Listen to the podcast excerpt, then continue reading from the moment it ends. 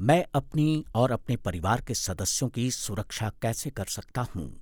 आप कुछ साधारण सावधानियाँ बरतकर कोविड 19 के संक्रमित होने या फैलने की संभावनाओं को कम कर सकते हैं। नियमित रूप से और अच्छी तरह से अपने हाथों को अल्कोहल आधारित हैंड वॉश से रगड़कर साफ़ करें। या बाहर से आने के बाद या कोरोना वायरस के संक्रमण वाले रोगी को साबुन और पानी से धोएँ। अपने आप और किसी से जो खांस रहा है या छींक रहा है, कम से कम एक मीटर यानी तीन फीट की दूरी बनाए रखें।